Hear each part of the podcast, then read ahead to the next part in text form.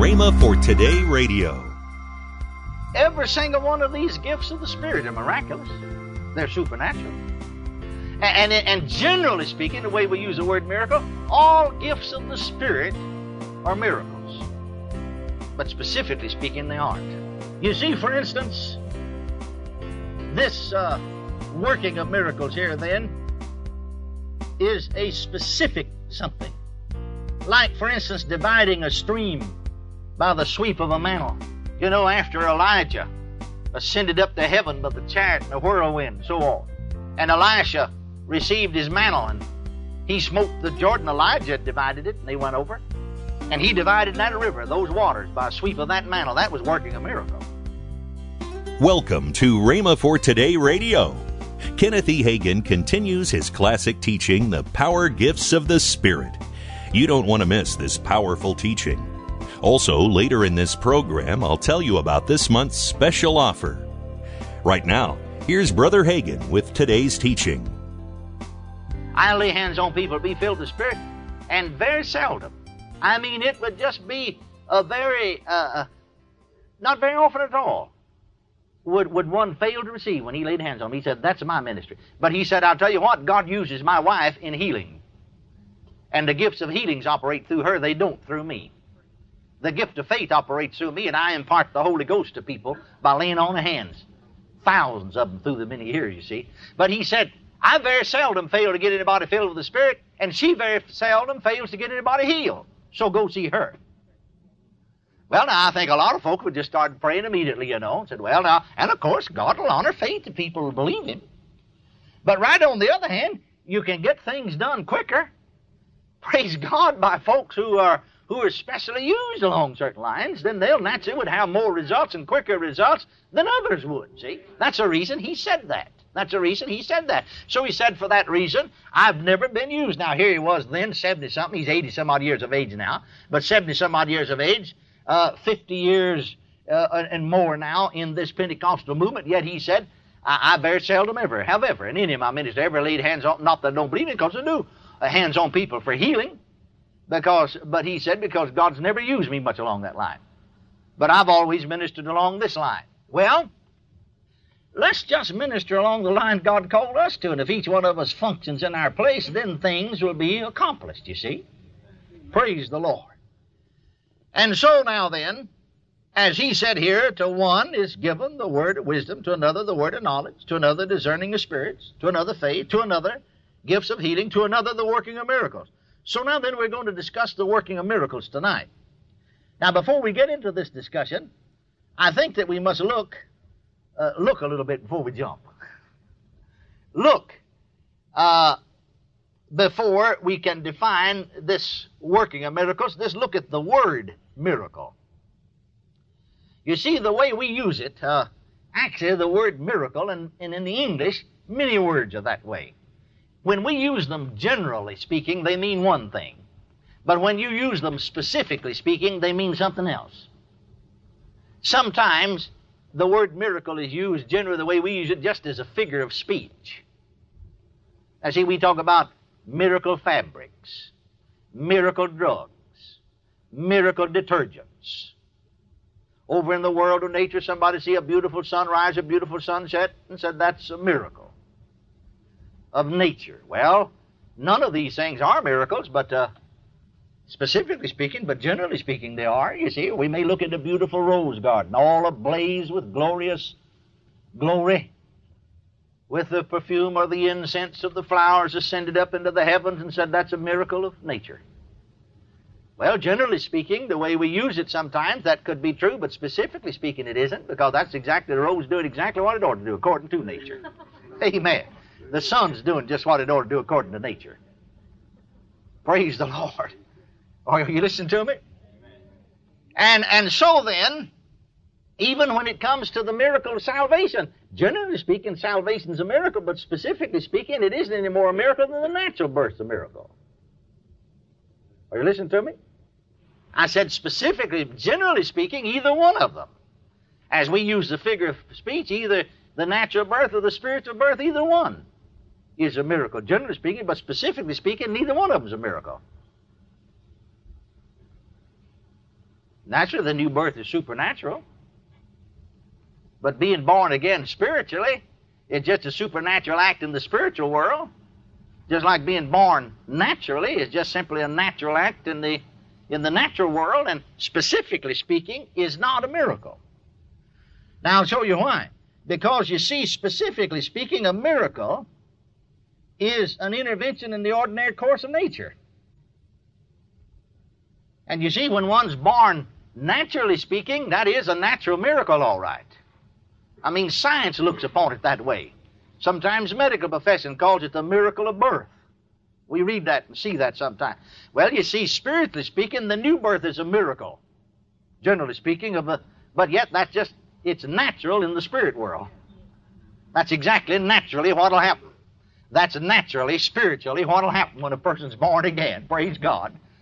And so it is not a specific miracle. Generally, it is. Now, then again, you take, for instance, this. Every single one of these gifts of the Spirit are miraculous. They're supernatural. And, and, and generally speaking, the way we use the word miracle, all gifts of the Spirit are miracles. But specifically speaking, they aren't. You see, for instance, this uh, working of miracles here, then, is a specific something. Like, for instance, dividing a stream by the sweep of a mantle. You know, after Elijah ascended up to heaven by the chariot and the whirlwind and so on, and Elisha received his mantle and he smote the Jordan, Elijah divided it and they went over. And he divided that river, those waters, by a sweep of that mantle. That was working a miracle.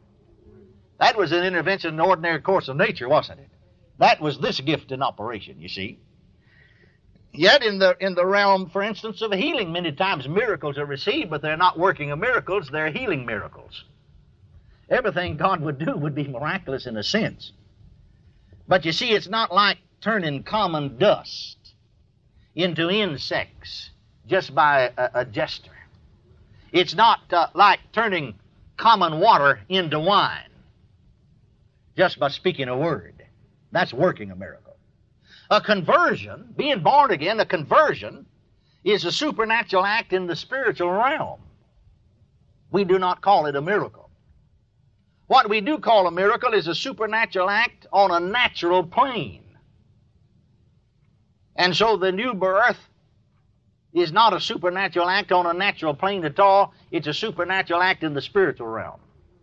The natural birth is in the natural realm. One spiritual, the other is natural. Water turned into wine by the process of nature is a natural miracle. But water turned into wine just by speaking a word, as Jesus said, fill the pots with water and take them to the governor of the feast. And when they got there, they were wine. Well, that, my friends, is the meaning of the spiritual gift that we're considering the working of miracles. A miracle is therefore a supernatural intervention in the ordinary course of nature, a temporary suspension of the accustomed order, an interruption of the system of nature as we know it, operated by the force of the Spirit. That's what working of miracles is. Now, here are some scriptural uses in the Bible, and you'll find this out.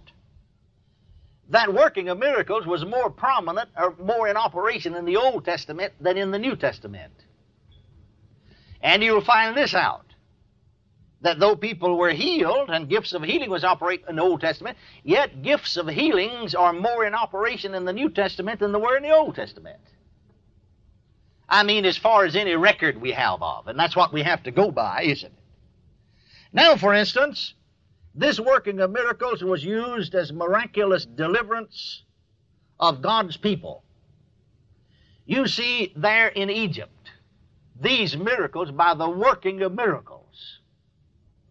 God convinced, you see, Pharaoh finally to let Israel go. There were a number of miracles wrought there.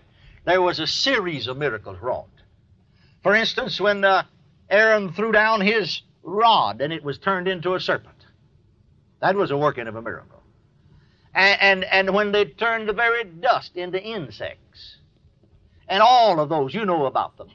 But then when Israel came out of Egypt, and when they came up to the Red Sea, and the enemy, Pharaoh and his host, essayed to overtake them and take them captive and make them prisoners again or slaves again. And there they were with the wilderness on one side and the mountains on the other, the enemy behind them and the sea before them. You're listening to Rhema for Today with Ken and Lynette Hagin. You can find more resources that will change your life. So visit us today at rhema.org. That's R H E M A dot O R G. I'd like to tell you about this month's special offer. This package consists of the mini book by Kenneth E. Hagin entitled Learning How to Flow with the Holy Spirit of God. The next resource in this package is Kenneth E. Hagin's four CD series entitled Spiritual Gifts The Power Gifts of the Spirit. This is the second volume of a three volume set. Last but not least is Ken Hagin's mini book entitled The Key to the Supernatural. These great resources are at the special price of $19.95. That's $11.95 off the retail price. Call toll free 1 888 Faith 99. Again, call toll free 1 888 Faith 99. You can also order online at rhema.org. That's R H E M A dot O R G. rhema.org. Or if you prefer to write to Kenneth Hagin Ministries, our address is P.O. Box 50126, Tulsa, Oklahoma 74150. We always love to hear from our listeners, so write in or email us today and become a part of Rhema for Today.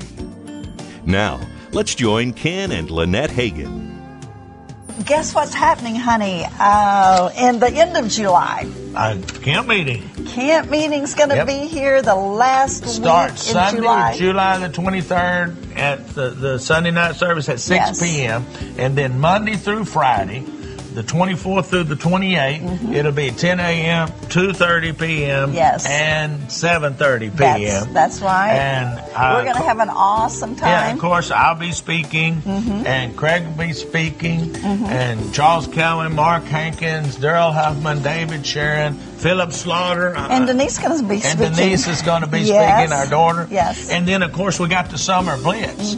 That's for the youth. Yeah. And it, the theme this year, the game is on. That's Uh, right. stepping out, stepping up, your walk with God. It's going to be a great time. In fact, there's several of the youth groups that are using it as, as their youth camp because Mm-hmm. they can get the hotel and they have the breakfast there, the free breakfast, and then Byron over at the NRC, the rec center, he has a five dollar lunch and Meal. a five dollar meal for And it's supper, good. and it's really good. I mean, It it's is- good it stuff, good. and they can do that Uh-huh. as cheap or cheaper and That's going right. to a uh, and so several of the youth groups are bringing their whole youth group it's right. it's going to be a great time And man. you know, honey, we've heard testimony after testimony of, of youth's lives being changed. Changed, right. I'll tell you what, they have some awesome services and they just get reacquainted with God. oh they do and also uh, we have children's services That's right. uh, during Yes. uh, the morning, The morning and, and evening, evening. Mhm. the afternoon the kids probably need to take a nap you know. That's right. no the teenagers they always have something going They on you know. always have They something going. going on and we'll have